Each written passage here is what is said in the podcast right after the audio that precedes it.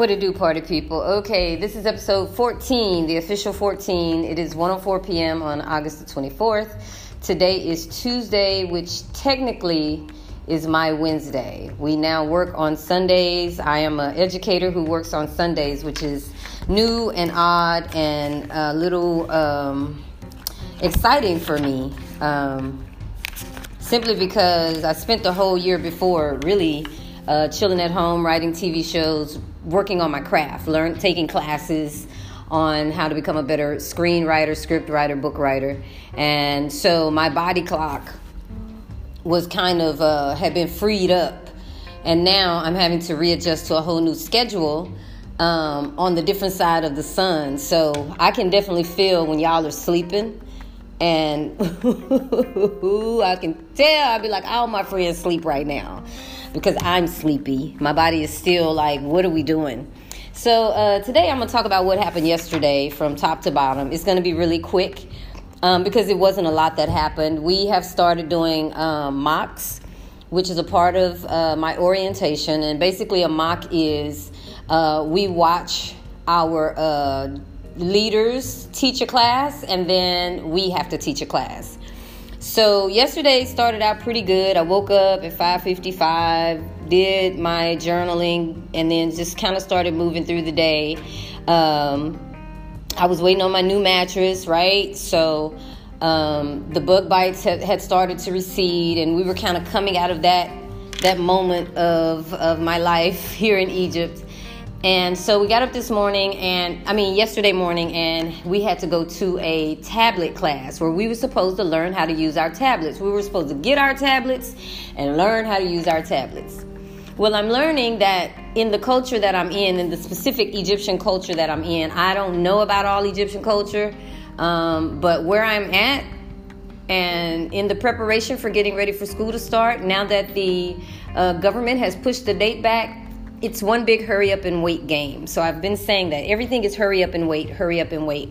So we get to the class, and first of all, it's a very small class. So I'm all mask on, like mask on the whole time. There are certain classes that I go to, and we're spread out enough to where I can sit separate and unmask myself.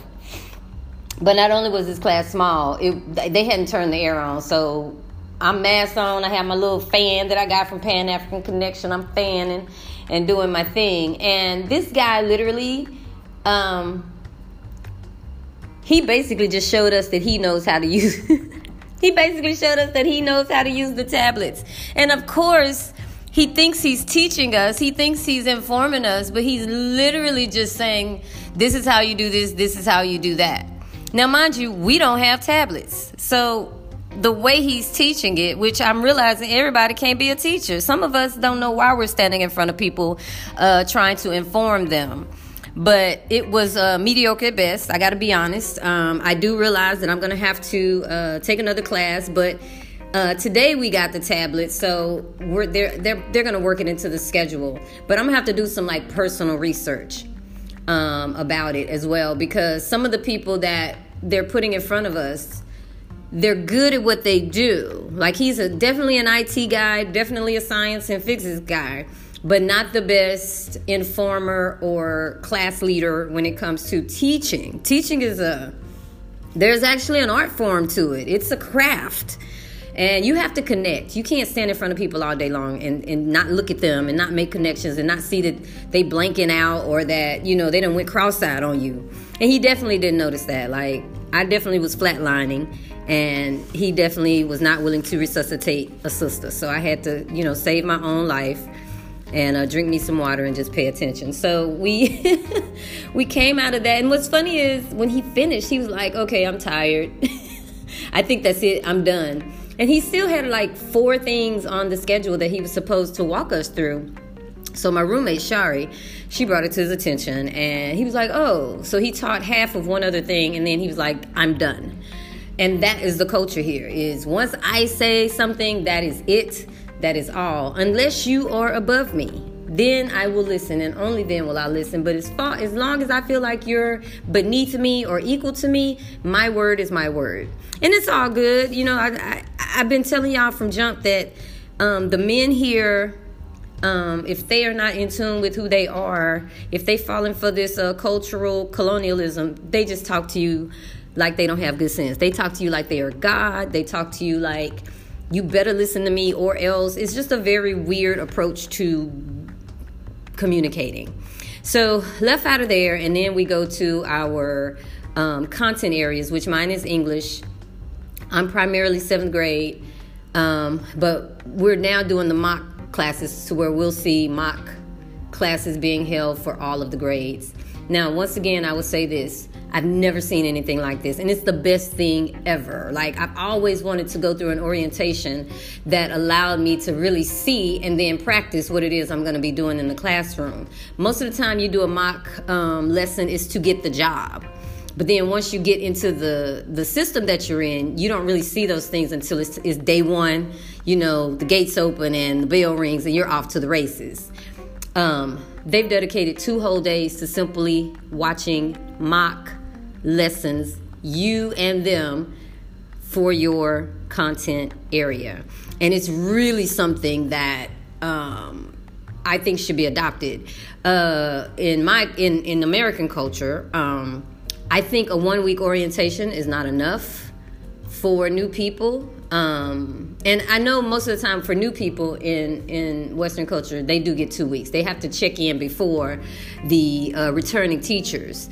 But I'm not really sure what's effective and what's not. I mean, like I said, I come from good, I, I come from great teachers. I come from great teachers from elementary school. Middle school is questionable, right? Middle school is questionable for me because I entered a middle school that was primarily white and I felt the shift in people seeing the change. So a lot of my teachers in middle school, they weren't they just they didn't care. Let me say it that way. They just didn't care. I can't remember one. I cannot remember one. I remember my algebra teacher, Miss Walker, had a little bit of compassion for me when I was failing her class, and she said, "What I'm going to do for you is withdraw you from this, give you a little bit of time, and then you can take it in the second time. And she really had a lot of mercy on me. She was Miss Walker was probably the only teacher I can remember from middle school who really had an impact on my life. Um, and then high school is where it kind of picked back up, where I really had good teachers.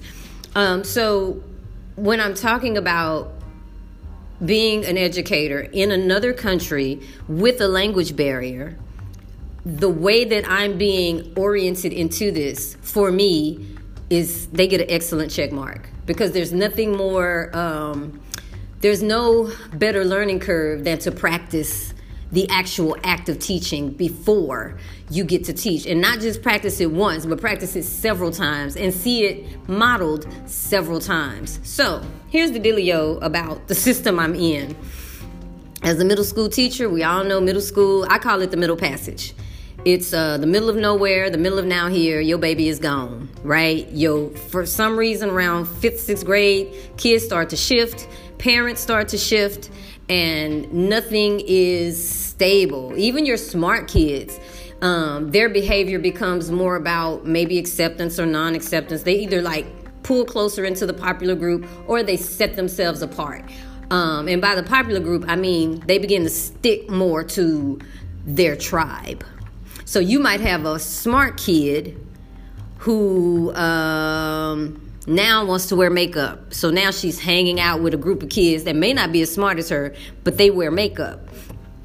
You might have a student who was the bad kid in middle school and now he's trying to be the the cool kid. I mean, bad kid in elementary, and now he's trying to be the good kid or the cool kid. So the behavior shifts a little bit. But at the end of the day, middle school is all about separate this that process where kids begin to separate themselves from their their parents and adhere to the, the culture of the hallway.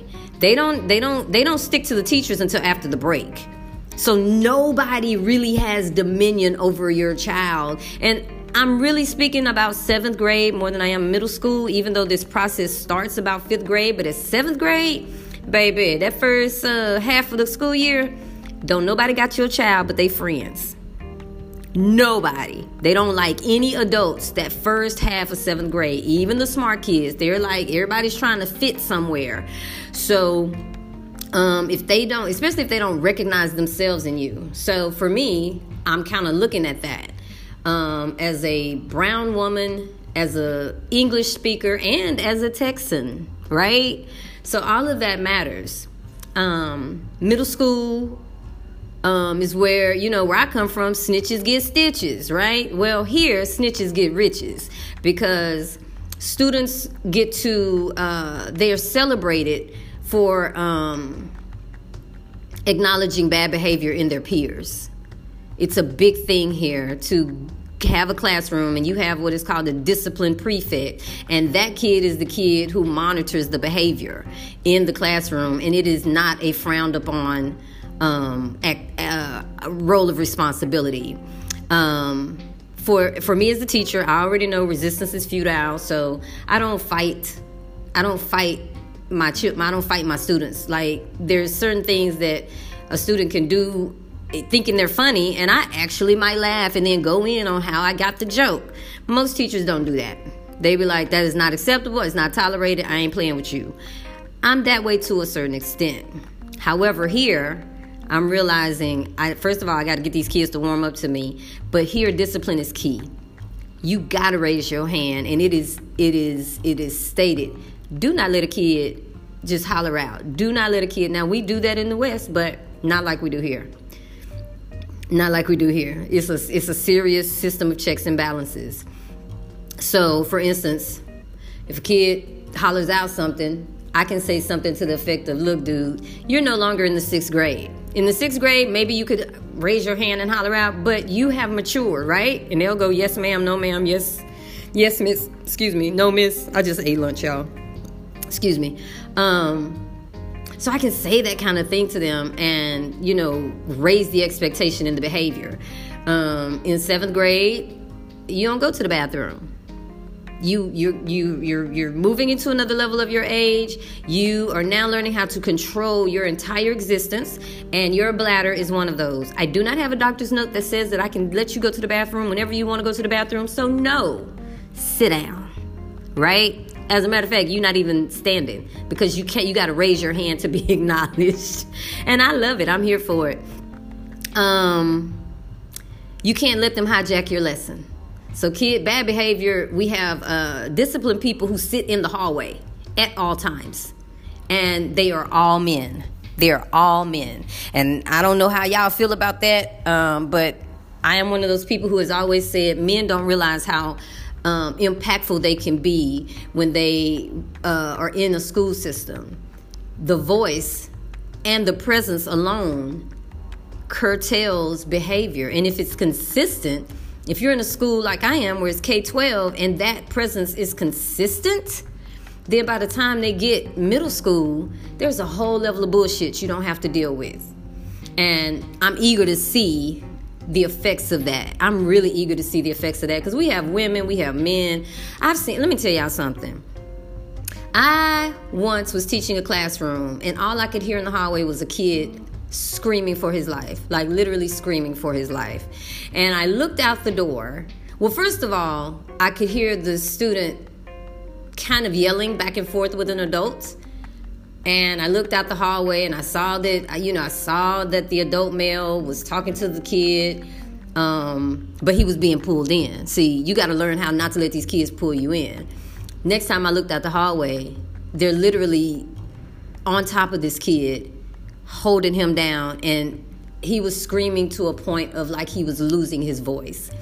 And when I came back into my classroom, it bothered me to a point of tears. And my kids were like, it's gonna be all right, miss. And I was like, no, because that's bullshit. You shouldn't you should not have to get to that level. Especially when you're in a school full of kids who have emotional problems or who have problems at home. But nobody's teaching these adult men how to um, disable a kid who's already on 10. You see what I'm saying? A lot of these people, a lot of times, especially with black people, we are like, um, I don't give a damn. You know, I'm gonna nigga gonna get this and then and that's a no no. And it's it, it's prevalent. I'm not finna lie to y'all. It's prevalent. And everybody who's listening to me who has been in a classroom with these kind of people in the hallways, you know exactly what I'm talking about because we take on a slave master's mentality when it comes to our children. You do what I say or hit the highway kind of thing. Well, if they're in a system that doesn't allow it and everybody's in agreement, you'll never have to put your foot on their neck. You really won't. Unless a kid is just, and, and, and, and at that point, a kid needs special help, right?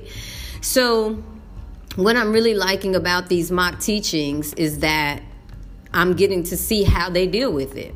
Now, one of the impressive things that I've seen is one of the teachers here named Miss Janine. She's so she's so she's fun. She's about 26, maybe 27. She, if she's older, I don't really I, I can't I can't tell. But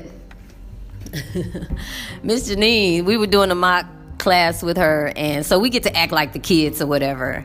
And uh, Mr. Encore, who is my uh, content lead, he was like, while she's teaching, he gets up and sharpens a pencil. Now, mind you, we don't have pencil sharpeners in our class. There are no electric pencil sharpeners, there are no hand pencil sharpeners on the wall. This joker got a little old like eyeliner pencil sharpener. He's sharpening his pencil. And ironically enough, it was kind of loud, so she was teaching. And she goes, uh, Excuse me. That's her whole thing. She starts everything with, Excuse me. Uh, excuse me, what are you doing? and he, you know, in his student um, acting, he goes, "Miss, I'm sharpening my pencil. Uh, did you ask me? Did you ask me to get up and sharpen your pencil? Uh, no, miss, but I can't write. I can't write down what you're telling me to write without my pencil. Did you get? Did you ask me? No, miss. So since you didn't ask me, what you're doing is wrong, right? It's wrong, right? Yes, ma'am. Then she looks at the class. Is it a rule that you can get up out of your seat without permission? No, miss, it's not. It's, it's, it's, not. It's, it's not a rule that we can get up. And I'm actually intimidated. I'm sitting in the back like shit. And um, she just goes in and tells him the rule. You do not get up. And as a matter of fact, you don't get to go back to your seat. You have to stand here and lose a minute of your knowledge time because you don't know how to follow rules. Now, at the end of that one, we didn't all agree that she should have put him on the spot because middle school is also that area where they become victims. They're not guilty of anything. They didn't say it. They didn't do it. It was everybody else but them. So there's a level of accountability that you have to make kids aware of. So I would have let him sit back down, but I would have also made him repeat the rule. I am not supposed to be up out of my seat to do anything without permission, right? Um, another thing that I really loved about Janine was the bathroom thing.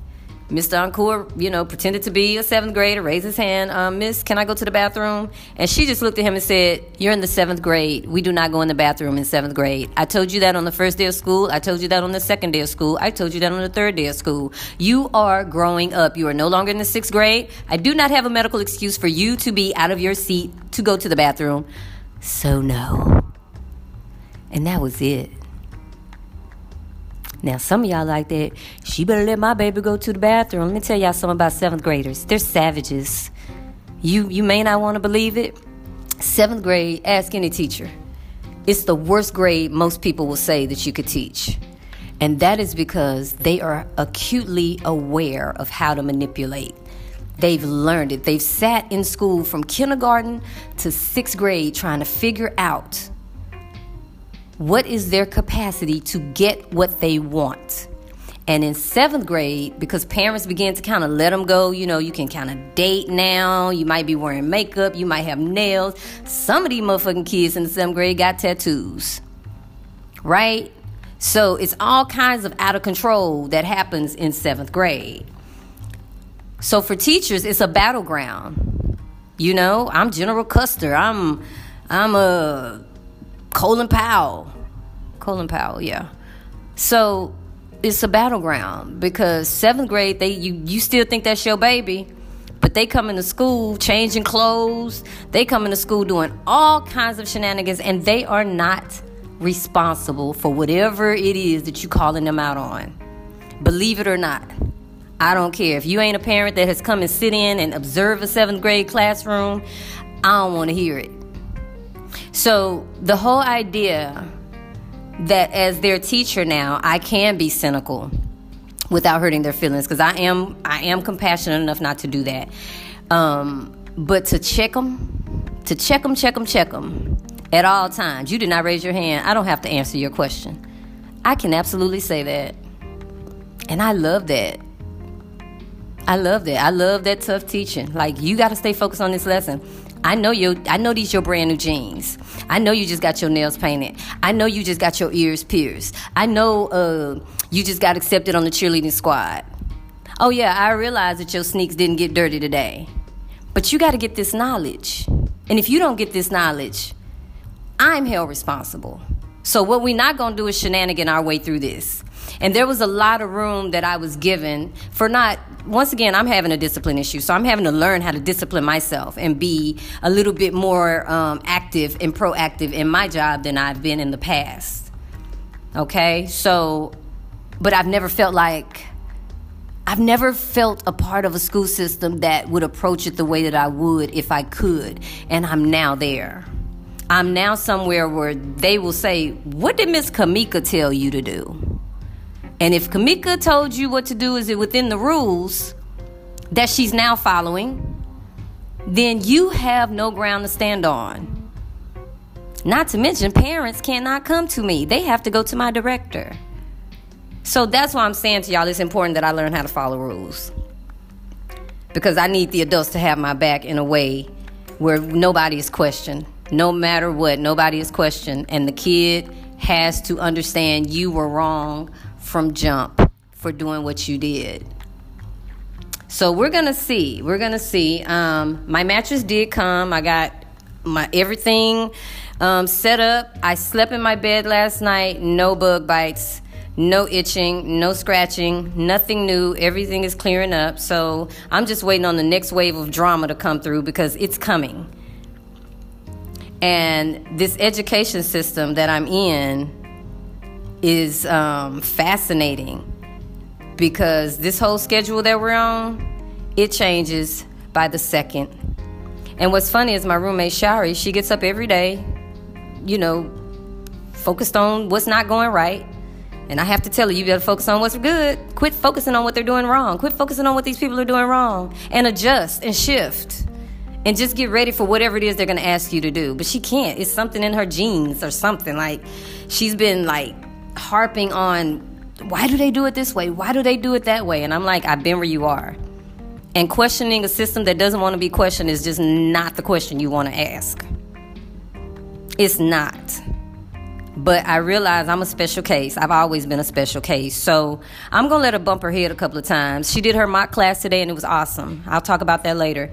Um, but there's also a level to question asking that at some point you got to stop asking questions and just have the experience so that those questions will be answered. Remember, I talk about leaving room for God to operate into your life? That's a part of being pushed into the swimming pool and learning how to swim. That is a part of it. So if you focusing on what people are doing wrong and you're trying to get the job or you got the job and you so busy trying to figure out how you can come in and tell them they should do this and they should do that, you're wasting energy. You're wasting time. You're wasting um, emotions. You're wasting all kinds of stuff. And I'm just sitting back going, what do you want me to do? When do you want me to do it? Oh, you think I should do this now? Okay, well, let me do that now. And it's saving me so much peace in in ways that it didn't before. Because I'm telling y'all, I was one of them people that was you telling me you're gonna eat vanilla ice cream on Tuesday, and I'm saying I'm gonna put some sprinkles on mine. I don't care what nobody say. So I'm learning how to say no. I'm gonna eat vanilla ice cream, and that's all I'm gonna eat until you say I can have my sprinkles. And in my whole entire life, in the 49 years that I've been alive, in my 50th year, it's the first time that I'm saying I'm gonna adhere to the rules fully without question. And when I tell you my life is going good and I don't know what I've been doing all this time, I've been, you know what though? I've been dope. I've been teacher of the year. You know, I've been, people call me because they know that my classroom management skills and my approach to teaching is fantastic. And I agree. Sign my name on the line. But I know I could be better, and I've always known I could be better. And I've always realized, well, if you just do, if you learn all the rules and practice the rules, then you can break the rules. And that's where I am. That's a part of why I, I, I think I'm here because I didn't realize that before I got here. But these people are tough. And they will talk to you the way they talk to the kids. And I sort of understand it. I sort of understand it. I get confused because Western culture is just all willy nilly. You literally got to pull a gun out to get somebody to do what you need them to do. And that's unacceptable. Everybody is so um, strung out on getting their freedom in the way that they want it that they don't realize there are still rules. There are there are still some concrete foundations that you got to have in order to um, be a successful adult in this world. Anyway i gotta go uh, i gotta be back in class at 1.30 and um, i'm headed that way so that is that's kind of what happened uh, yesterday i ordered food for the first time on one of the apps and then the dude, it's weird because you have to put your location in on the app. But then the dude called me and was like, send me your location. And he was saying it in Arabic. And I was like, I'm not finna get my food. I panicked. And I was coming back into the building to get Mr. Encore because some of the teachers live in our building. He speaks Arabic. And guess who I ran into? Oh, God is good. I ran into Nancy, and Nancy was on her way out with her son, and she was like, No, Miss Kamika, I'm going to make sure you got what you need. So she called this dude, argue with him about why does she have to send you her address when it's in the app? Anyway, I got my food last night, thank God. And I got to get this language. I got to get this language because this is the one thing standing between me and and and being able to really communicate with with uh, the people here.